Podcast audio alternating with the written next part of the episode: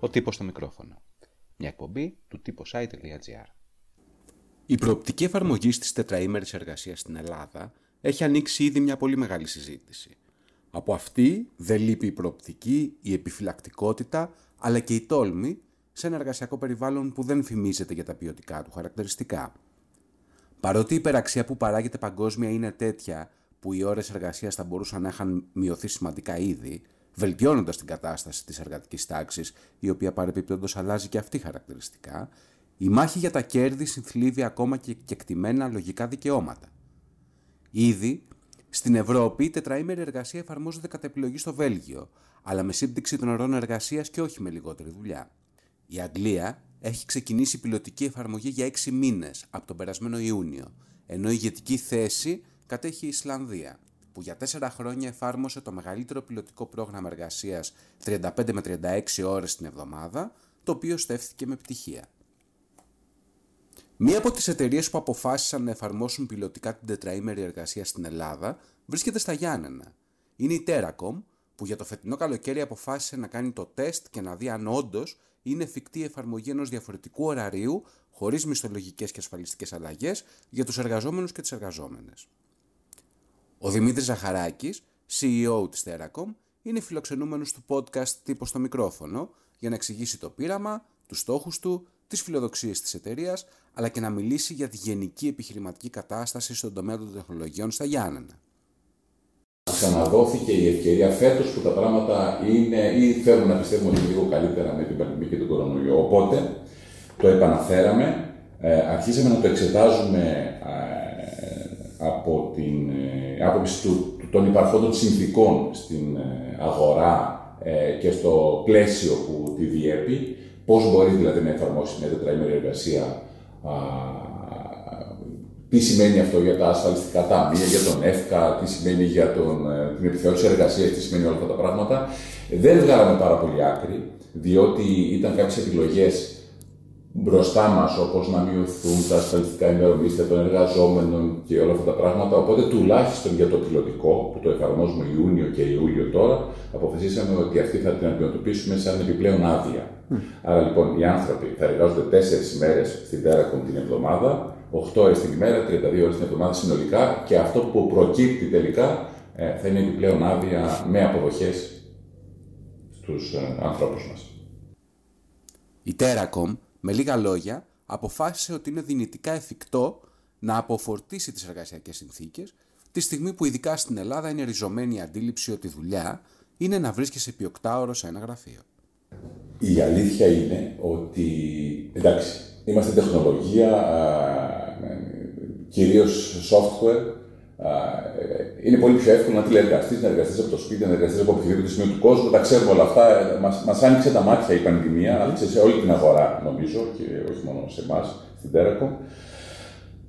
Είδαμε ότι μπορεί να λειτουργήσουν τα πράγματα και λίγο διαφορετικά από ό,τι πριν.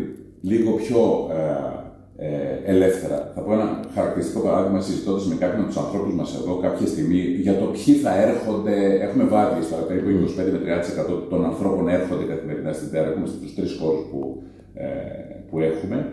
Ε, οι υπόλοιποι τηλεεργάζονται. Και αυτό αλλάζει ε, ε, περιοδικά. Συζητούσα λοιπόν με έναν άνθρωπο ποιοι θα έρθουν την επόμενη μέρα από αυτούς, ποιοι έχουν αποφασίσει από την ομάδα, ε, και αυτός μου είπε χαρακτηριστικά, γιατί δεν τα αφήνουμε λίγο να αυτοοργανωθεί το πράγμα, να δούμε ποιοι μπορούν, ποιοι θέλουν, ποιοι θα έχουν όρεξη. Και η ιδέα ήταν πάρα πολύ καλή και το αφήσαμε να αυτοοργανωθεί και λειτουργήσε πάρα πολύ καλό αυτό το διάστημα. Το λέω αυτό για να πάω ένα βήμα παραπέρα και να μιλήσω για την τετραήμερη εργασία.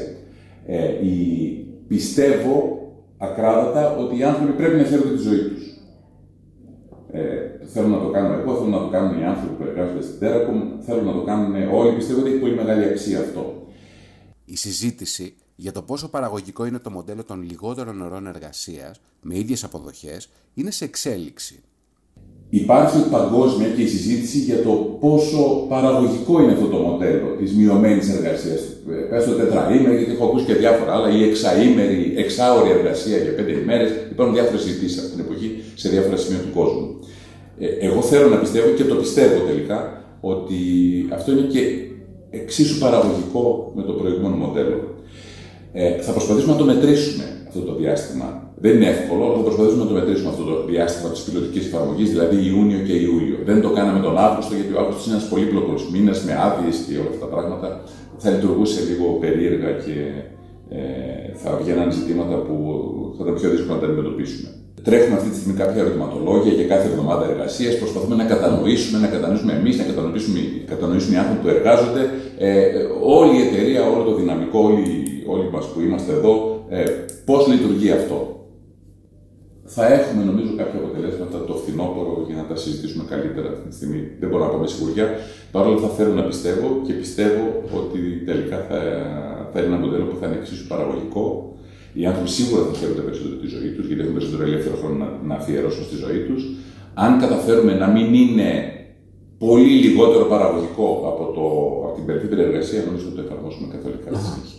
Πρέπει να πω κάτι που είναι πολύ ενθαρρυντικό, ότι έχουμε δεχτεί τηλεφωνήματα από εταιρείες, όχι μόνο στον κλάδο της τεχνολογίας, από διάφορες σημεία της Ελλάδας, μας ρωτάνε πώς το κάνουμε. Είναι τεχνικά που έλεγα προηγουμένως που και εμείς δεν τα έχουμε λύσει εκατό τοις εκατό αυτή τη στιγμή. Δηλαδή, αν μιλάγαμε για καθολική εφαρμογή του τετραημέρου, αυτή τη στιγμή έχουμε τεχνικά θέματα που δεν τα έχουμε λύσει, που πρέπει να τα δούμε. Πιθανότατα χρειάζεται και αλλαγή του νομοθετικού πλαισίου για να λειτουργήσει αυτό. Mm. Πέρα από τον νόμο Χατζηδάκη που προβλέπει τη διαμόρφωση του σαράντα ώρου με διαφορετικό τρόπο μέσα στην εβδομάδα. Άρα λοιπόν υπάρχει ενδιαφέρον καταρχάς. Υπάρχουν εταιρείες που το κάνουν πιλωτικά. Δεν ξέρω αν υπάρχει κάποια που το κάνει σε μόνιμη βάση. Mm. Ε, υπάρχουν κάποιες εταιρείες που το κάνουν πιλωτικά όπως εμείς. Ε, υπάρχουν εταιρείες που ενδιαφέρονται να το κάνουν, γιατί σου λέω ότι το έχουμε ζήσει κι εμείς mm-hmm. πέρα από τη συζήτηση που υπάρχει. Και βέβαια διαβάζουμε όλοι ότι σε διάφορα σημεία του κόσμου γίνονται τέτοια πειράματα. Κάτι έχει γίνει στο Ντουμπάι, έχει υπάρξει μια μείωση ε, των ωρών, των εβδομαδιαίων ωρών εργασίας. Δεν έχουν φτάσει στο τριάντα δύο ώρο, αλλά κάτι υπάρχει εκεί. Μερικές, ε, Ε, ώρες, διαβάσαμε τελευταία για ένα πιλωτικό βρετανικό πρόγραμμα. Πάρα πολλές εταιρείες, startup και λίγο μεγαλύτερες, θα εφαρμόσουν πιλωτικά πάλι τετραήμερο ε, για μεγάλα διαστήματα. Είναι μια συζήτηση. Είναι μια συζήτηση που πιστεύω ότι είναι πάρα πολύ χρήσιμη. Θα πω κάτι ε, που μου αρέσει να το λέω. Εάν αύριο όλη η αγορά ε, με συνεννόηση ή με νόμο αποφάσιζε να εφαρμόσει τετραήμερο, τότε θα ήταν πάρα πολύ απλό. Πώς είναι τα μοντέλα που έρχονται απ' έξω και έρχονται στα Γιάννα αυτή την περίοδο, δηλαδή mm. πώς σας ζητάνε εσάς, ας πούμε, να, να ανταποκριθείτε και να ανταγωνιστείτε. Mm-hmm. Έχουν αυτά τα πράγματα στο, στο πλάνο, ας πούμε, τα τετραήμερα, την διαφορετική προσέγγιση κτλ. Στα Γιάννα αυτή την εποχή, εντάξει, να πω ότι υπάρχει συζήτηση για την Silicon Valley που μια πάρα πολύ είναι, λίγο, είναι λίγο υπερβολική, ε, θα έλεγα, δεν, δεν μ' αρέσουν να βάζω να... να Ε, να τους βαρύτροπους τίτλους, ούτε να κάνουν τα πράγματα τόσο πολύ πολλωμένα και φορτισμένα ε, ε, για το, το τι συμβαίνει αυτή τη στιγμή. Επίσης πρέπει να πω ότι αυτό που γίνεται στα Γιάννενα τώρα, ε, με τον ερχομό των ε, γερμανικών κυρίως εταιρεών, πιθανότατα να εξαπλωθεί στη συνέχεια, ε, ξε, ξέρουμε και ποιες λέμε, η πι εν άι, την Viewer, Westsea Credit, νομίζω και η Dance, το Deutsche Telekom, ένα call center υπάρχει εδώ. Ε, και πιστεύω ότι θα ακολουθήσουν σιγά σιγά κι άλλες. Καταρχάς, δεν γίνεται πρώτη φορά στην Ελλάδα στα Γιάννενα. Έχει γίνει στο παρελθόν στην Αθήνα, έχει γίνει στη Θεσσαλονίκη σε πολύ μεγαλύτερη κλίμακα από ό,τι γίνεται εδώ. Έχει γίνει επίσης και στην Πάτρα. Ε, ήταν, τα Γιάννενα άρχισαν, αν θες τη γνώμη μου τελικά. Άρα λοιπόν είναι λίγο υπερβολή να μιλάμε για Silicon Valley αυτή τη στιγμή. Ε, όμως, αυτό που φέρνουν ε, αυτές οι εταιρείες στο εξωτερικό. Ε, Είναι για μας μεν μεγαλύτερο ανταγωνισμό στο πεδίο της προσέλκυσης ε, ταλαντούχων ανθρώπων για να εργαστούν για την εταιρεία. Ε, θα πω εδώ ε, ένα απόφθεγμα, ένα τσιτάτο, ότι ο ανταγωνισμός κάνει καλό στις εταιρείες, γιατί αλλιώς ε, τις παίρνει ο ύπνος, κοιμούνται, κινδυνεύουν. Εν πάση περιπτώσει, βέβαια και ο ανταγωνισμός τις κάνει να κινδυνεύουν, αλλά αυτή είναι μια πολύ σχετική συζήτηση ε, τελικά. Ε, Παρ' όλα αυτά υπάρχει και πρέπει να το αντιμετωπίσουμε. Ε, Φέρνουν όμως και καινούργια πράγματα αυτές οι εταιρείες. Φέρνουν τεχνολογία, φέρνουν καινούργιο τρόπο σκέψης, καινούργιο τρόπο οργάνωσης της παραγωγής, της διοίκησης. Ε, εμείς προσπαθούμε πάντα να έχουμε ανοιχτά αυτιά, ανοιχτό μυαλό, να τα βλέπουμε, ε, να τα αντιμετωπίσουμε, να συνεργαζόμαστε όπου μπορούμε, να ανταγωνιστούμε όπου δεν μπορούμε να συνεργαστούμε. Α, είναι, πράγματα, είναι καινούργια πράγματα, τα μαθαίνουμε κι εμείς πώς να λειτουργήσουμε σε αυτό το περιβάλλον ε, που αλλάζει συνεχώς. Δεν έχω την αίσθηση ότι τουλάχιστον οι εταιρείες που είναι αυτή τη στιγμή εδώ, στα Γιάννενα, παρόλο που οικονομικά α, α, είναι πάρα πολύ ισχυρές, δεν έχουν στο πρόγραμμα να εφαρμόσουν τέτοιες μεθόδους, ε, τέτοιες μεθόδους ε, συνεργασίας με τους ανθρώπους τους. Δηλαδή να ελαφρύνουν λιγάκι το βάρος τους, ε, να, να τους δώσουν περισσότερο χρόνο ε, να χαρούν τη ζωή τους, όπως είπα προηγουμένως, κτλ. Ε, νομίζω ότι είναι πάρα πολύ πιεσμένες, έρχονται για να παράξουν. Mm-hmm. Ας μην το κρύψουμε, είναι φασόν αυτό που γίνεται. Είναι, είναι μιας νέας μορφής φασόν.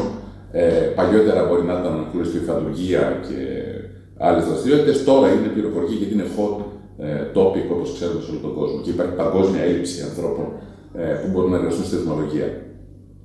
Όλο αυτό είναι ένα σκηνικό που θα το δούμε πώς θα εξελιχθεί. Κανείς δεν ξέρει ακριβώς που θα πάει.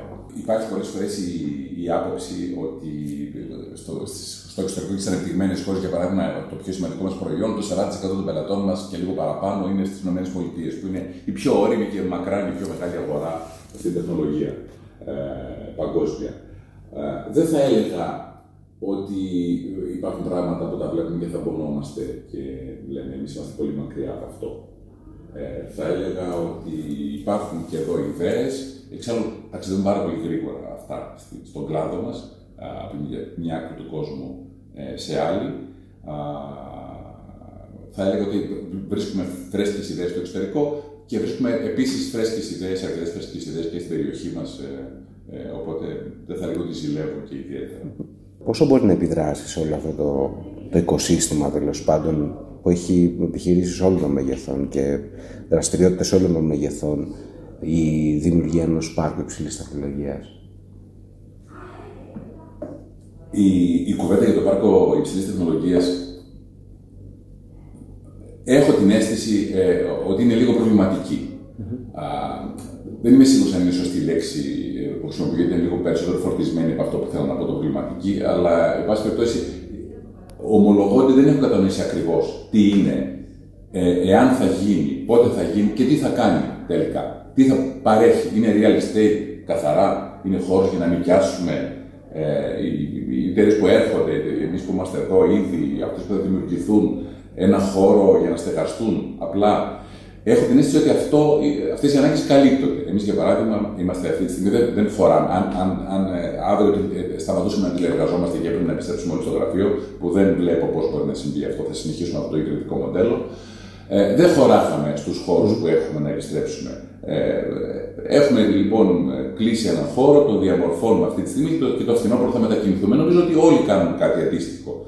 Άρα λοιπόν, αν είναι μόνο real estate, ίσως και να μην χρειάζεται. Αν είναι κάτι άλλο που δεν το ξέρω αυτή τη στιγμή, πιθανότατα να είναι πάρα πολύ χρήσιμο. Mm-hmm. Ε, οπότε, επειδή δεν είναι και χρήματα που θα τα ξοδέψω εγώ, εντάξει, με κάποια έννοια είναι χρήματα όλων μας, αυτά που θα δαπανηθούν. Δεν είμαι σίγουρος αν είναι κάτι χρήσιμο ή όχι. Ε, συγκεκριμένα θα έλεγα ε, ότι είμαι συγκρατημένα αισιόδοξος, περιμένοντας να δω πώς θα εξελιχθούν τα πράγματα ε, προς την κατεύθυνση. Ακούσατε τον τύπο στο μικρόφωνο. Μια εκπομπή του τύπος άι τελεία τζι άρ.